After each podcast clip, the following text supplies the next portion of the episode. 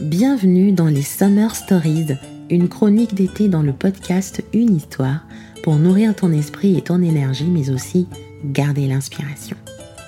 Chaque semaine, je te propose de découvrir des hommes et des femmes qui se livrent dans des conversations plus ou moins libres avec des confidences sur ce qu'ils vivent ou ce qu'ils ont vécu. Et toi, tu seras aux premières loges avec nous dans tes oreilles. Pour soutenir le podcast, n'oublie pas de noter et de mettre un commentaire sur ta plateforme d'écoute préférée. Et d'ici là, bonne écoute.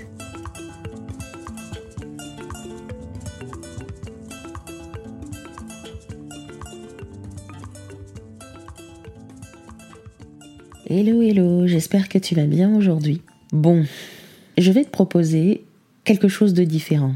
On va dire que c'est vraiment la définition d'une conversation libre. Quand je dis libre, c'est on n'a papoté quoi. C'est vraiment il n'y a pas de trame précise.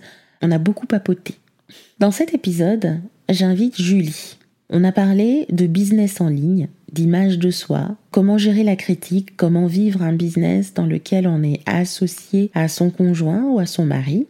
Euh, ouais, c'était vraiment euh, multitâche, multi-idées, multi-conversations, sans avoir à suivre un fil conducteur précis, mais juste laisser place à nos envies. Et je crois qu'en ce moment, on a besoin, hein, l'après-Covid, l'inflation dans le monde, la guerre en Ukraine, enfin, on veut se sentir bien et, on avait juste envie de laisser place à nos envies, après tout. Alors, j'invite Julie, qui est plus connue sous le nom de sa marque, Julie Kinoko. Elle est mentor business pour des femmes qui veulent créer un business au service de leur vie.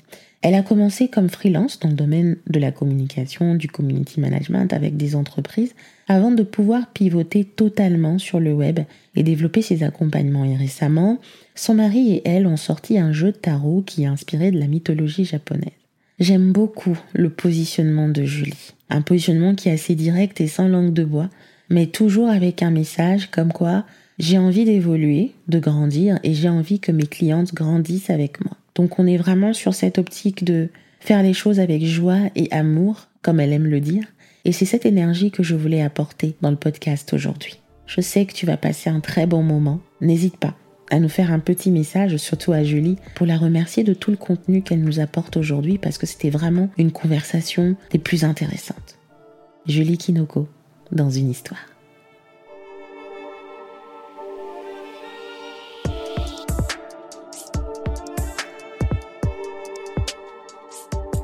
Moi, mon prénom, c'est Julie.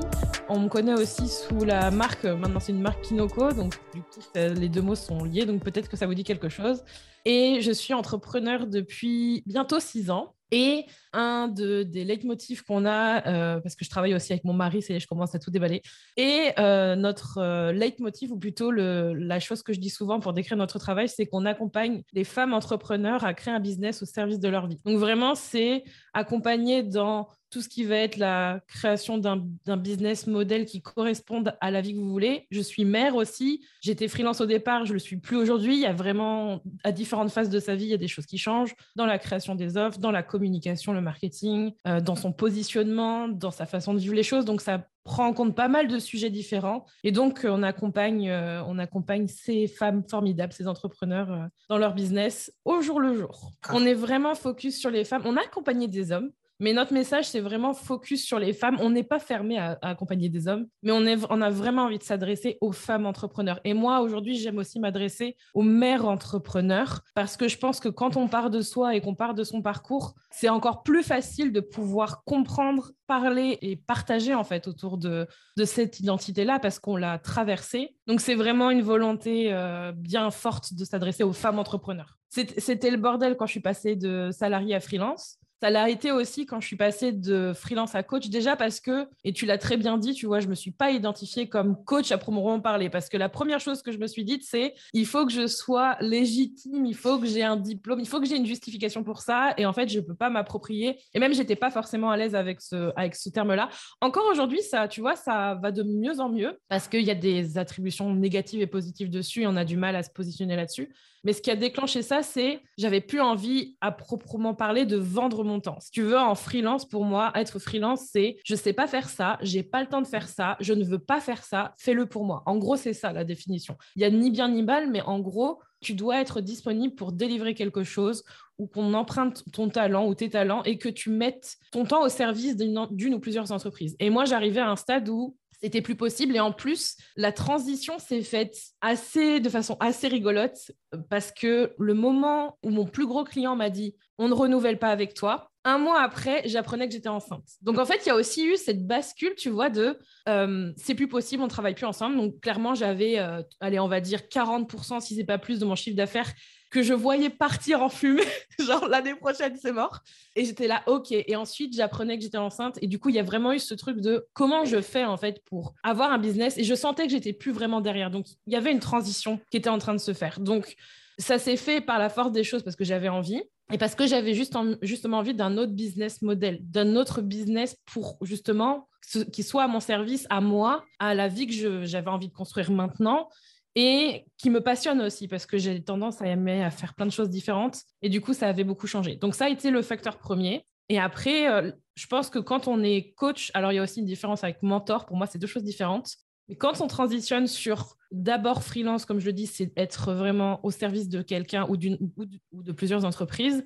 Quand on est coach ou quand on est mentor, on est aussi au service de quelqu'un, mais on est plus dans la transmission, on est plus côte à côte avec la personne, à l'accompagner dans son évolution, tu vois. C'est un tout autre positionnement, mais c'est très riche aussi et je pense que j'avais énormément à donner, énormément à, partager et j'avais envie aussi de, de, de... Ouais, je trouvais que ça combinait bien aussi avec le fait de créer des offres différentes il y avait du, un autre sens qui commençait à se créer. C'était vraiment super intéressant de voir ça. C'était pas facile, hein C'était super dur. J'étais freelance social media manager. Donc, en gros, mon job principal, une entreprise venait me voir et disait bah, Moi, j'ai envie d'avoir euh, d'être euh, plus visible sur les réseaux sociaux. Tu sais, c'est typiquement le genre de ah. choses qu'on te vient te dire. Ça veut dire quoi? Bah, Du coup, qu'est-ce qu'on fait? On fait un plan, on va sur quel réseau? On publie quoi? Enfin, hmm. j'étais le mouton à cinq pattes. Heureusement que j'aime faire plein de choses à la fois parce que j'étais, et je sais toujours le cas, douée dans ce que je faisais. Et du coup, bah forcément, on venait me voir et j'arrivais à tout faire, à faire la stratégie, la création de contenu, à faire l'analyse, tout. Donc, c'était vraiment tout ça pour qu'une marque soit euh, atteigne les objectifs qu'elle a envie. Donc,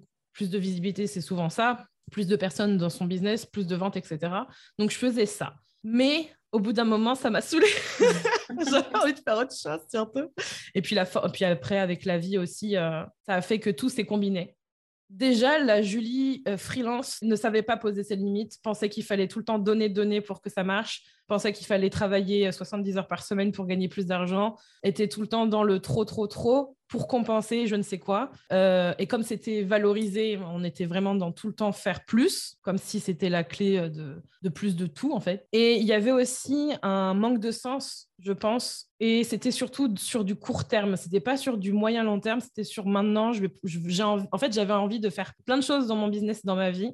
J'avais tendance justement à voir, euh, à voir les choses sur le court terme. Pour moi, c'est genre quelques mois, un an, grand max, et à pas chercher à ancrer les choses profondément et à faire le travail. Pour moi, faire le travail, là, aujourd'hui, c'est qu'est-ce que je veux vraiment, qui je suis, qu'est-ce que je ressens. J'étais coupée de mon corps et de mes émotions pour plein de raisons. J'étais beaucoup aussi dans la stratégie, le faire, c'est quoi la bonne méthode, c'est le comment. Je pense qu'on peut, on peut faire en deux mots.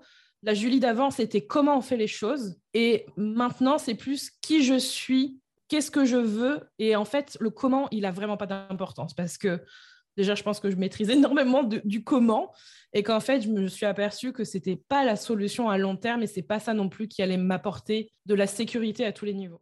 Quand on commence son business, on est sur une énergie de faire, c'est normal parce qu'on cherche effectivement sa stratégie et ses clients. Et ensuite, quand on voit que l'activité commence à se stabiliser, là, on passe par l'énergie du être, comme tu dis, euh, qui tu es. Qu'est-ce que tu en mmh. penses? Moi, je pense que c'est c'est beaucoup le chemin qu'on emprunte parce qu'on a cette image et ces modèles-là, mais que c'est pas une obligation. Et je pense qu'on a tout à y gagner à faire les deux en même temps dès le départ. Enfin, avec le recul, ça veut pas forcément dire que c'est plus facile. Ça veut pas forcément dire que ça va rester. Enfin, il y a, y a, aussi ce côté de je vais vraiment trimer au départ, j'aurai stabilisé et je pense qu'on parle surtout de financièrement. Et après, je m'occuperai de moi. Et le truc avec ça, c'est que c'est pas un mensonge, mais en fait, la mmh. sécurité financière, elle est jamais garantie. Surtout mmh. qu'à un moment donné, quand on commence à s'occuper de qu'est-ce qu'on qu'est-ce qu'on ressent, qu'on commence vraiment à, faire le travail de fond, parce que pour moi, c'est le travail de fond, il y a des choses qui peuvent changer. Et je, parle en connaissance de cause parce que encore en fin 2021, j'ai encore changé la façon dont je fais du business et ça a un impact financier sur notre business à nous. Je veux dire, au bout d'un moment, quand on accepte de vendre d'une certaine manière, avec une certaine méthodologie, une certaine manière, avec certains aspects qui sont très dans stratégique, faire, ça fonctionne, je le fais, et on basse, là ça marche, on fait des ventes, et là où on bascule à non, finalement, en fait, vendre comme ça, ça ne me va pas pour plein de raisons. Je veux passer à quelque chose qui est plus durable, où je fais confiance à l'autre, où je sais que la personne, elle va me choisir pour d'autres raisons que toutes celles que j'ai pu apprendre auparavant. Oui, ça a un impact parce qu'en fait, c'est pas la même dynamique, c'est pas le même travail. Hmm. Et du coup, c'est pour ça que le, truc qui se passe, c'est que souvent, on, a du mal à faire la bascule ou alors elle est très inconfortable. Et je peux le dire aujourd'hui, c'est hyper dur de se, de se dire je vais faire le travail après, même si on a envie de le faire. Je pense qu'il faut surtout, quand on se lance, c'est normal qu'il y ait une part de faire énormément à tous les niveaux. C'est normal de trimer, de bosser, etc. Mais c'est une illusion de penser que on pourra se passer à un moment donné d'aller creuser dans qu'est-ce qu'on ressent, l'intelligence émotionnelle, pourquoi il y a des choses qui me dérangent, pourquoi je continue à les faire. Tout ça, c'est inhérent à notre business. Ça fait partie de nous. Et les éviter, c'est juste reculer l'échéance. Mmh, totalement. Tu vois ce que je veux dire? Oui, totalement. Et j'ai envie de dire surtout, faire un burn-out, c'est pas un cadeau. Mmh. c'est évitable, en fait. Et ça passe par le fait de s'écouter. Donc en fait, il n'y a pas de bon ou mauvais chemin, il y a surtout le chemin qu'on emprunte et qu'est-ce qu'on en fait maintenant, comment on, vit les choses? Parce que tu vois, je pourrais me dire, oh là là, si j'avais su, euh, j'aurais fait les choses différemment, mais c'est du passé. Aujourd'hui, tu vois, rétrospectivement, je regrette pas, mais je sais que je vais faire les, les choses différemment aujourd'hui. Et si aujourd'hui quelqu'un m'écoute et entend et voit mon parcours, je sais que je ne serai pas en train de lui dire, trim, fais ça, fais la stratégie. Enfin, on peut avoir les deux en même temps, tu vois, c'est important. Mon business en freelance, c'est pas le business que j'ai aujourd'hui. Mon business d'aujourd'hui, c'est pas celui que j'avais quand j'étais euh, solo en freelance ou quand j'étais juste en couple avec Rémi ou quand j'étais enceinte. Là, par exemple, je suis mère, je suis en couple, on va acheter une nouvelle maison. Enfin, il y, a, plein de projets de, famille ou de couple, des projets aussi personnels, des projets aussi liés à, c'est plurifactoriel en fait. Se dire je veux un business qui me corresponde il y a cinq ans et, dire que ça va rester comme ça tout le temps, pour moi c'est une hérésie, ça c'est pas possible. Donc c'est taillé pour moi aujourd'hui. Là, par exemple, le business qui est taillé pour moi aujourd'hui, c'est qui corresponde à euh, mes propres désirs et mes propres besoins en tant que personne. Donc, vraiment, c'est important que je me nourrisse en faisant ce que j'aime, mais aussi que ça puisse répondre à mes besoins divers et variés. Tu vois que ça rapporte aussi de l'argent, que je ne sois pas tout le temps H24 en train de faire des appels, en train de faire quoi que ce soit. Et un des trucs qui est assez euh, flagrant par rapport à ça, c'est qu'avant, je faisais des appels. Maintenant, par exemple, il y a peut-être une demi-journée où je vais faire des appels. Et si quelqu'un veut être accompagné par moi, il y a aussi des, moyens de pouvoir travailler uniquement en texte et en vocal. Et moi, ça me prend pas beaucoup d'énergie, mais je suis hyper disponible et ça me drive et j'adore ça, tu vois. Donc, c'est aussi mmh. apprendre à, naviguer et pivoter avec son mode de vie ou ce qu'on veut pour soi. Tout le monde veut un business au service de sa vie idéale. Mais en fait, on, on rêve sa vie on attend en fait, on attend, on attend, on attend qu'il soit là pour ensuite en profiter. Tu vois, genre, je sais pas moi, quand j'aurais fait 20 000 euros, 30 000 euros, 50 000 euros par mois, là, c'est bon, je pourrais profiter de faire ça, ça, ça, ça, ça. Mmh. Là, à ce moment-là, je pourrais moins travailler. Là, je pourrais peut-être effectivement faire des offres qui demandent moins de moi. Je crois que le mmh. premier truc, en fait, à faire, c'est arrêter d'être dans son propre chemin, genre arrêter d'être son, son, obstacle principal et, se demander qu'est-ce qu'on qu'est-ce qu'on veut vraiment comme vie. Et à chaque fois, et c'est quelque chose de pour ça que c'est pas à chaque fois que je dis ça à mes clients, je dis c'est pas sexy comme travail parce qu'en fait c'est hyper inconfortable, mais c'est quelque chose de durable. Pourquoi en fait Pourquoi on attend Pourquoi Tu vois, c'est à chaque fois, à chaque fois qu'on a ce genre de pensée ou à chaque fois qu'il y a ce genre de choses qui revient, se demander mais en fait pourquoi j'attends? Pourquoi j'attends en fait pourquoi, pourquoi? C'est surtout ça, remettre en question à chaque fois ce genre de pensée et on le fait pour énormément de choses. Regarde, j'ai un exemple tout, tout près d'une cliente dans notre mastermind, c'est, enfin, j'ai envie de faire mon premier programme hyper exhaustif, j'ai envie de tout donner. Donc, elle continuait encore et encore et encore à faire des recherches et à donner, donner, donner. Mais en fait, elle, elle se dégoûtait presque de délivrer son offre, tu vois. Parce qu'en fait, il y a ce truc de au moins j'aurais fait tout ce travail en une fois, je serais tranquille. Mais il est où le plaisir aujourd'hui à faire ça, tu vois? C'est pas hmm. c'est pas possible. Donc comment on peut faire pour faire en sorte de créer une offre qui nous fait plaisir maintenant sans se sentir obligé de déballer tout comme si c'était obligé. Il y a quoi en fait derrière ça? Et y a et ce genre de questionnement et ce genre de, de pensée, on en a tout le temps sur tout. Et en business, on est souvent la première personne qui va s'empêcher de faire ou de ressentir d'être quelque chose parce qu'on a l'impression que on n'est pas autorisé. Et il y a plein de il y a plein de choses rattachées à ça, tu vois. C'est hyper profond. Vraiment apprendre à s'adapter en toutes circonstances, ça peut être un haut et un bas pour moi parce que clairement moi j'aime bien, j'aime bien en fait l'adaptation. Après c'est peut-être euh, un trauma, j'en sais rien. du coup ça répond à mon business. Souvent je trouve je pense qu'on peut dire d'ailleurs que souvent les les traumas euh, servent notre business d'une certaine manière. On apprend à on apprend à naviguer avec je dirais que la première chose en haut, c'est surtout cette énergie en fait. Tu as vraiment énormément d'énergie quand tu fais ce que tu aimes, quand tu t'écoutes et que tu écoutes ton fonctionnement. C'est hyper plaisant en fait de naviguer et de se dire waouh, tu surfes sur la vague de la satisfaction tous les jours. Et je veux dire, ça, il n'y a, pas, y a pas de meilleur cadeau en fait. C'est vraiment mmh. super cool. Donc, ça, c'est vraiment un super haut. Dans les bas, c'est genre euh, le doute, le euh, est-ce que je fais de la bonne manière, le comment qui revient. Bah, tu vois, le vraiment euh, oui, mais on me dit qu'il faut que je me niche, oui, mais est-ce que c'est vraiment correct? Et quand ça marche pas, oui, mais en fait, finalement, je devrais faire autrement. Et il y a tout ce côté est-ce que c'est vraiment ce qu'il faut faire, tu vois? Parce qu'on doute de ses propres capacités, parce qu'on ne voit pas de modèle comme nous, parce qu'on est toutes différentes, et que la première chose qu'on entend en business, c'est choisis un seul sujet, focus-toi dessus, va jusqu'au bout et surtout ne dérive pas de ce chemin parce que sinon tu vas échouer. Hmm. c'est super culpabilisant. je trouve que c'est dur. Ouais, le mot niche, il m'a longtemps fait mal. Et dans mes messages privés aussi, beaucoup de, personnes là en ce moment qui viennent me voir et me disent ça fait du bien, tu vois, de voir quelqu'un qui, qui surfe sur son énergie, qui fait ce qu'elle a envie de faire, qui fait les offres qu'elle a envie de faire. Et en fait, tu t'aperçois qu'il y a plein de personnes qui ne s'autorisent pas et qui aimeraient, mais qui ne s'autorisent pas, qui ont été presque traumatisées. J'ai quelqu'un qui m'a dit qu'elle avait été traumatisée par des coachs à cause de ça et qu'elle n'arrivait pas à refaire confiance, tu vois. Donc, il y a vraiment un... Il y a une nouvelle ère de business, là, tu vois, qui est vraiment liée à soi, à comment je vis les choses pour moi. Et c'est pour ça que tout le côté être, il est hyper important, tu vois. On ne peut pas s'en défaire. Tu es censé être la personne qui sait, on vient vers toi parce que tu sais. Et pour toutes les personnes qui sont multipassionnées ou moment Human Design Manifesting Generator, tu vois, non, vous, vous ne partez pas. On a l'impression en fait qu'on est explosé, genre on part dans tous les côtés qu'on on ne fait plus de sens, que ce qu'on fait n'a plus de sens. C'est pas vrai.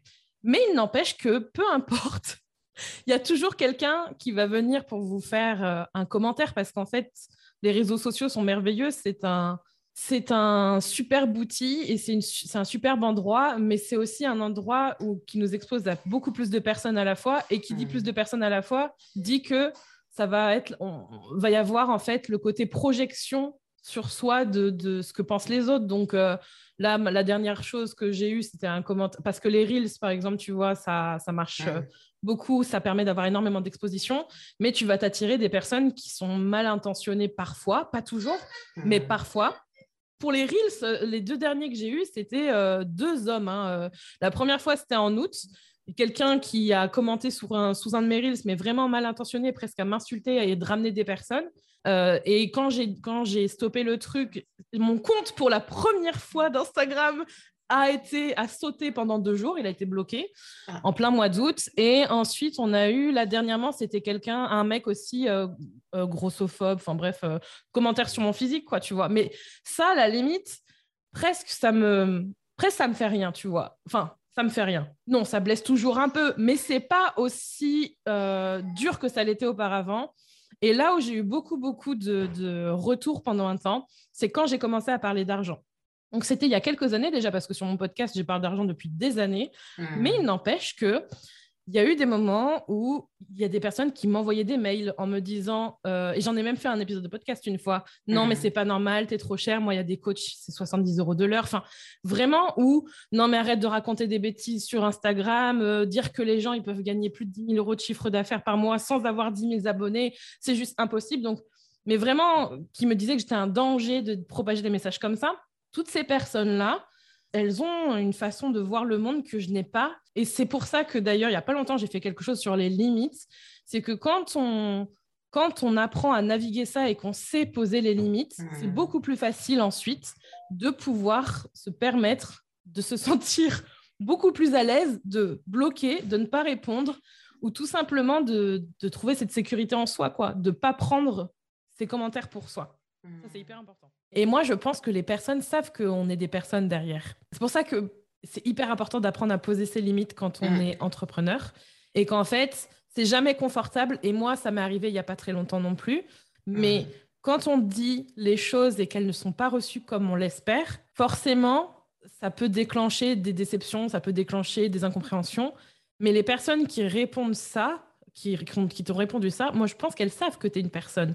Elles savent, elles sont juste déçues. Et la manière dont elles répondent à leur déception ou à l'émotionnel qu'il y a derrière, je pense qu'il y a un gros travail sur qui on est quand on fait ça. Et par exemple, quand on, quand on veut avoir des clients qui respectent no- notre travail ou qui sont avec nous parce qu'elles veulent être avec nous ou qui ont vraiment envie de s'engager et qui, quoi qu'il arrive, elles savent qu'elles sont au bon endroit, euh, ça commence aussi par quitter quand tu es cliente, tu vois. Et je parle pas de quitter quand tu es cliente quand tu achètes une formation, c'est quand tu vas acheter ta baguette de pain ou quand tu vas au restaurant, tu vois, ou même au supermarché. Et il y a tout un relationnel à soi et aux autres qui est hyper important et ça passe par comment on gère ça et pas dans la gestion en mode euh, tableau de Excel et tout. C'est comment on le vit. Mais tu vois, oui, il y a un gros, il y a un gros, un gros travail sur soi-même, mais on peut faire de son mieux que pour soi et de la manière dont on gère les choses. Le reste, après, c'est indépendant de notre volonté. Plus on apprend à faire ça, plus on vit mieux les choses et mieux ça se passe aussi. Et plus on attire des personnes qui, en fait, nous correspondent. On est vraiment dans le magnétisme de ce qu'on renvoie, clairement. Et ça, je le constate euh, avec le temps et avec ce que je fais. Donc, ça changera, mais c'est pas facile à vivre ce genre de choses. Quand on pose ou qu'on dit c'est comme ça, je comprends, c'est comme ça, mais voilà ce qui va se passer. Forcément, la réponse, elle n'est pas toujours ce qu'on attend. Pour moi, en tout cas, c'est une erreur ou c'est dommage ou c'est justement se mettre des bâtons dans les roues de chercher à tout mettre dans une boîte. Genre, je me lève le matin, c'est mon temps personnel et il n'y a, pas- y a pas de flexibilité. Je, à 10 heures, là, on devient euh, associé et, et après, à, 18, à 17 heures, là, on est euh, mari et femme, tu vois. En fait, Hmm. Déjà, c'est peut-être lié aussi à mon histoire personnelle parce que Mm. mes parents, qui ne, sont, qui ne sont plus ensemble depuis des années, mais mes parents travaillaient aussi ensemble. Il y avait une dynamique tout à fait différente, euh, un jeu de pouvoir euh, toxique, euh, horrible. Mais il y avait aussi ce truc, j'avais cette idée qu'en fait, on pouvait pas on pouvait pas travailler en couple parce que ça s'est très, très mal passé aussi parce que mon père en fait ne voyait sa vie que à travers le prisme du travail, de la réussite, du succès et de la, tu vois, de façon visible, tu vois. Hmm. Parce que quand tu vas dans les, quand tu vas dans les coulisses, c'est pas aussi brillant. Donc il y avait aussi tout ce côté-là et de se reposer aussi sur euh, ma mère qui s'occupait de nous. Et en fait, je, je voulais pas travailler, je voulais pas travailler avec lui à la base. C'était genre pas possible. Et et en fait, je me suis aperçue qu'on était super complémentaires dans la vie, mais au boulot, c'est pareil. Là, par exemple, tu vois, on est en train d'enregistrer un podcast. Je sais qu'il est là, il est parti avec Charlie. On a eu un moment où j'étais en train d'allaiter Charlie pendant que j'étais en train de te parler. Il y a une flexibilité, tu vois, et je pense qu'on on n'est pas dans la recherche de, de compartimenter nos moments dans la journée. On est, on est tout, tout le temps, et en fait, ça nous va très bien comme ça. Je pense que du moment que tu cherches à couper parce que la société a dit qu'il fallait couper, parce que c'est comme ça et pas autrement, là, il y, a un petit- y a un petit souci. Donc, en fait, euh, quand on va au parc, des fois, je lui pose des... Quand on va au parc de jeux là ce matin, quand on a été se balader, on était en train de parler de boulot, et puis on a parlé de famille, puis on a parlé de nos projets, et puis on a... Enfin, voilà, il y a tout qui est mélangé. Mais le plus important, c'est d'honorer les choses qu'on veut pour soi, ensuite pour son couple, et de communiquer. Enfin, et c'est pas forcément facile. c'est pas forcément facile parce que ça s'adapte au, fur et à mesure. Mais quand on est au clair sur ce qu'on veut pour soi et quand on est au clair sur ce qu'on veut ensemble, bah, le reste, ça suit. Et même s'il y a des moments difficiles, même s'il y a des moments de doute, quant à ça, tranquille. Mais c'est à l'opposé de, de ce qu'on attend de nous en termes de couple, en termes de vision de la société. On attend que tu aies un boulot de 9 heures, mais même dans ton business, il y a des... Rémi, il est hyper, hyper investi, mais même avant qu'on ait un enfant, il travaillait avec les enfants. Et pour lui, je pense que la parentalité, devenir père, devenir un parent, c'était quelque chose de très important. Et c'est presque transmettre ça, parler de ça, parler de son expérience, parler de ce que c'est la parentalité, comment ça peut être différent, c'est genre, euh, c'est hyper important. Enfin, on, fonctionne aussi un peu pareil, hein, dans le sens où quand on a quelque chose à dire, on le dit. Quand on a quelque chose à transmettre, on le transmet. Et là où moi, j'essaye justement d'être plus souple, c'est tout ne doit pas être un business, tu vois. Et ça, c'était un peu mon côté. Oui, tu vois, il y a ça qui pourrait être sympa. Et en fait, ah oui, tu vois, c'est ouais. Et en fait, je m'aperçois, et ça, c'est quelque chose qui pourrait être euh, source de de frustration ou de colère ou d'engueulade, c'est que je mmh. sais que de façon dans la partie faire, je fais beaucoup plus sur toute l'année, je suis beaucoup plus dans le business ou à faire du business que mmh. lui il fait aussi, mais sur une autre manière. Et je, il y a eu des moments où j'étais là, mais qu'est-ce que tu fais? Est-ce que tu fais quelque chose? Est-ce que tu es actif ou contre? Est-ce que tu contribues à ce que l'on crée ensemble dans ce business Et en fait, il n'était pas forcément en train de faire, mais il contribuait aussi à sa manière. Et je pense que quand on, quand on s'ouvre à quelque chose de différent et à une autre façon de vivre les choses dans sa vie pro et perso, là, on, commence à, on commence à aller mieux. Mais non, non, c'était vraiment une volonté de sa part, c'est hyper important. Et ça, finalement, ça, ça va peut-être glisser sur autre chose, je sais pas, mais en tout cas, c'est cool qu'il parle de ça. Ça me va très bien et ça lui va très bien aussi. Là, en ce moment, on est en train de créer un tarot. Un tarot et tout, et ça demande, c'est une toute autre façon de faire un produit. Enfin, je le savais, tu vois, mais. Et du coup, des fois, il, me, il m'en parle et je fais, mais j'ai pas envie de parler de ça, tu vois. Je dis, bah, j'ai pas envie de parler de ça maintenant, j'ai, vraiment pas la tête à ça. Et je lui dis, j'ai pas envie. Et du coup, il me dit, OK. Et moi, je suis là, oui, mais enfin, tu vois, il y a tout un dialogue où on en parlera plus tard, je suis désolée. Enfin, ça, ça, tu vois, cette communication, on a été aussi en thérapie de couple, tu vois, il y a eu tout, une, tout un passage où on a appris à, à mmh. mieux se comprendre parce qu'on a envie de mieux se comprendre et parce qu'on a envie d'être bien soi-même et d'être bien ensemble. Donc, ça part toujours de soi, tu vois. C'est pas mmh. miraculeux. C'est pas parce qu'on se met un calendrier et que de 9h à 16h, on est business. si on n'est pas bien ensemble ou qu'on n'est pas bien avec soi-même, à 16h, on, on, laisse pas on laisse pas ces merdes au boulot, tu vois. ça marche pas j'ai confiance que n'importe quel message que vous aurez envie d'extraire de cette discussion sera le bon et d'en faire ce que vous avez envie d'en faire maintenant.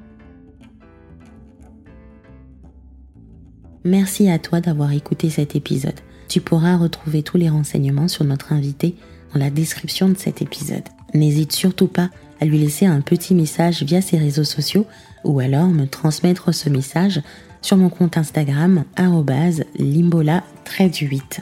On se retrouve bientôt pour de nouvelles histoires.